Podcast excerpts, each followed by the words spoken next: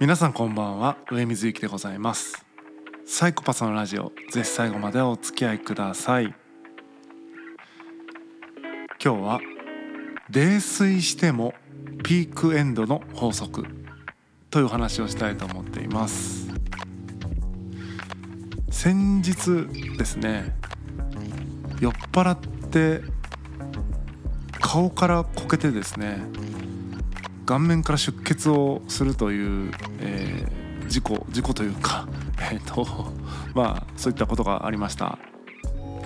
まあ、単純に一人で歩いてて酔っ払ってこけたっていう話ではなくて、まあ、職場のね、えーと、人と飲んでたんですけどもその方はですね、まあ、初めて知ったんですけど疲れている時にお酒を飲むと急激に眠くなるらしいんですね後から聞いたんですけどもでなんというかお酒を飲んでからですねその辺の道路で寝始めるたんですよ。でそうすごい寒い日だったし、まあ、寒い日じゃなくてもそうですけども道路で寝たまま放置して帰るわけにはいかないので「いやもう帰りますよ」とか言ってですね、まあ、連れて行こうとしてたんですけども本気で寝ようとしてるというか本気で脱力してるからなんていうのかな僕もお酒飲んでてちょっと足元フラフラしてたんでその完全に脱力した人間を運ぶにはみたいなねそこの辺のちょっと足腰の踏ん張りが効かなくて、えー、吹っ飛んだみたいな感じですね。吹っ飛んで顔から道路に着地したということでデコとですねえー、っと、まあ、左目のなんていうのかなあの胸骨あ左の胸骨ですね。目の下あたりのちょっとほっぺの出っ張ったところとあと眼鏡の中心部分ですね。ちょうど眉間眉間というかねあの目と目の間らへんのところの3点でですね道路にバンと当たってなので傷としてはですねそのデコを切って、えー、ほっぺたをすりむいてそして眼鏡の中心がねあのぐしゃっとなってるっていう感じでまあで眼鏡のあの何ていうんですかね鼻にこう当たるとこあるじゃないですか2つ。それがまあ鼻に突き刺さっているというだから鼻に穴が開いているみたいな感じになってですね。えっと3箇所怪我をしたんですけれどもまあ眼鏡をねかけてなかったらですね多分もうちょっとひどかったですよね。眼鏡のおかげでちょうどその3点で済んだんですけどももし眼鏡がなかったらその目とかもね怪我してたかなと思うので本当危なかったですね。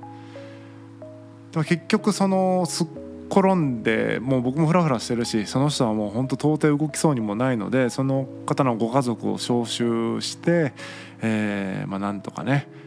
一件落着と,、まあ、というね、まあ、僕はねその時はその必死というか別に鏡とかあるわけじゃないのでこけて痛かったなとかはあるんですけどまさか家に帰って鏡見てびっくりしましたよねその眼鏡もひん曲がってるしあの顔から血が出てるしみたいな感じでねあのドン引きしたんですけれども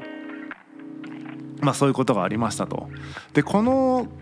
件からね、えっとまあ、2つちょっとお話ししたいなと思っていることがあってあその前にねあのもちろんお酒はほどほどにっていうのがね、まあ、一つ大きなメッセージなんですけども、まあ、それとは別にこのエピソードから2つのことをですねまあ今回思ったというかお話ししたいなということがあって、まあ、2回に分けてお話ししようかなと思ってるんですけども今回は、まあ、タイトルにもあるようにピークエンドの法則ですね。えまあ、ピークエンドの法則は本当だったっていうお話をしたいなと思ってるんですよね。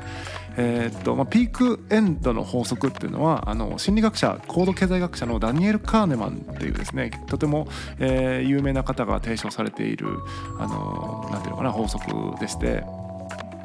まあ、人間っていうのはその過去の体験の良し悪しっていうのを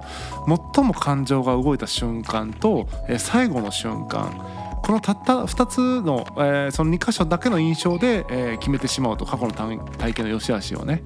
だから例えば何て言うのかな、えー、旅行に行った時に旅行3泊4日で旅行行った時に3泊4日全全体が大事なんじゃなくてその中で最も印象に残ったシーンと、えー、その旅行の最後っていうこのいわゆるピークとエンドこの2つが大事なんだと。でこれが良ければとてもいい旅行だったねってなるし例えばその旅行のね、えー、ピークっていうのは例えばその友人と喧嘩をしたっていうのがピークでピーク最も感情が動いた瞬間でそして最後も、えー、さらに、えーと、大喧嘩して最後さよならしたとかなったらピークもエンドもマイナスだったりすると、まあ、最悪の体験だったってなるみたいな。でも例えばその旅行も、えー、喧嘩のシーンと最後以外は実はものすごいいい体験をしてたかもしれないけれども、まあ、本人の評価としては体験その体験自体はとても良くなかったものだと思ってしまうとかね。中学校の時にですね僕サッカーをしてたんですけども今だと絶対アウトみたいなめちゃめちゃ体罰をしまくる、えー、と体育教師が顧問だったんですね。で毎日毎日もう部活やめたいねってみんなで言ってて結構引退するまで悲惨な3年間だったなって思うんですけれどもや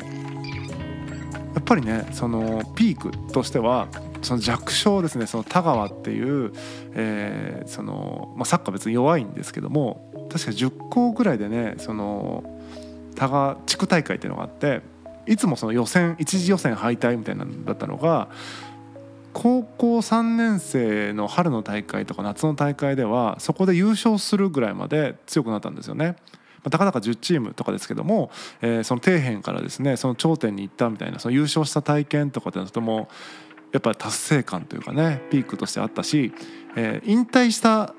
する時かな、えー、とその鬼のような顧問がとても優しかったというか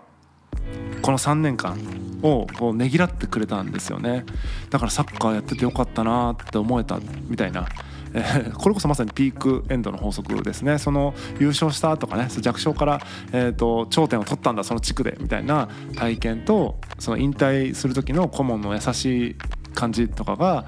まあ、サッカー部やっててよかったなって思ったんですけども、まあ、全体を通してみるとねとてもじゃないけど地獄みたいな日々でしたね毎日やめたいやめたいって言ってたんで、まあ、まあ、だからこそ高校でサッカーはやらなかったんですけどもでも中学校の時サッカーやっててよかったなって思うのはそのピークエンドの法則が働いてるのかなというふうに思ったりしますね。でまあ話を戻してというか今回の自分の体験に戻ると今回ねめちゃくちゃ酒飲んでてえっともう日本酒もむちゃくちゃ飲んででなんか2軒目でバーに行ってマティーニ飲んだりとかしてねもう強いお酒を飲みまくってですね結構ボロボロだったんですよね。で全体的に全体的には記憶がないんですよ。もう本当ポイントポイントの記憶しかなくて。でその中で、まあ、ピーク。っていうのが今回こけた瞬間っていうのがピークですね。えー、っとこけて顔面を打った時のガンってきた感じがああ懐かしいなって思ったんですよね。これ懐かしいなの話は次回しようと思うんですけどもそのなんか顔面を打って痛い。でもなんか懐かしいなっていうのがピークでで同時に自分にはこの人を家まで運んで帰ることができないとそこで諦めて、まあ、ご家族を招集してでラストシーンはそのご家族がですね、えー、その会社のメンバーをね 運んでいく行ってねあのお別れをするっていうのがラストシーンエンドの部分なんですけどもそのエンドでですね、えー、ご家族の方がですねちょっとお怒りであの酒飲む資格ないよって言ってたのがね あのエンドのシーンでとても覚えてますね。全然記憶は全体としてはないんだけどその特に寝始めてからその会社の方がですね、えー、寝始めてからとかって一連の結構1時間とかあったのかな結構時間があったんですけども覚えているのはそのピークの部分とエンドの部分だけでしかもそれが結構強烈な体験だったので何ていうのかなまあ怪我をしたそして懐かしい思いをしたってことと、えー、酒飲む資格ないよっていう感じで説教されるっていう僕じゃなくてその、えー、会社の方はね説教されてる。僕はどちらかというとあの送り届けてくれてありがとうって感謝されたんですけどもまあ、その 説教されてるみたいなね、えー、シーンがラストシーンで、まあ、ピックエンドの法則ってたとえ泥酔してもそうなんだなと思うと、えーまあ、泥酔していないとても正常なね、えー、正常なというかあまあ正常な状態ですね。酔っ払ってない状態でもだとなおのことね働くんだろうなと。今までピックエンドの法則知ってたけど全然あの忘れ去っていたというかもう気にも留めてなかったんですけども、えー、今回の件でですねピークエンドの法則って本当だなって実感しましたというお話でした、えーとまあ、詳しくはですねピークエンドの法則で調べていただけるといくらでも記事とかで出てきますんで、えー、よかったら見てみてください。で次回はですねそのさっき言った、えーと、コンクリートでですね道路に顔面をぶつけた時に痛い。でも懐かしいなと思った。そんなお話をしたいなというふうに思っています。本日は以上です。またお会いしましょう。さようなら。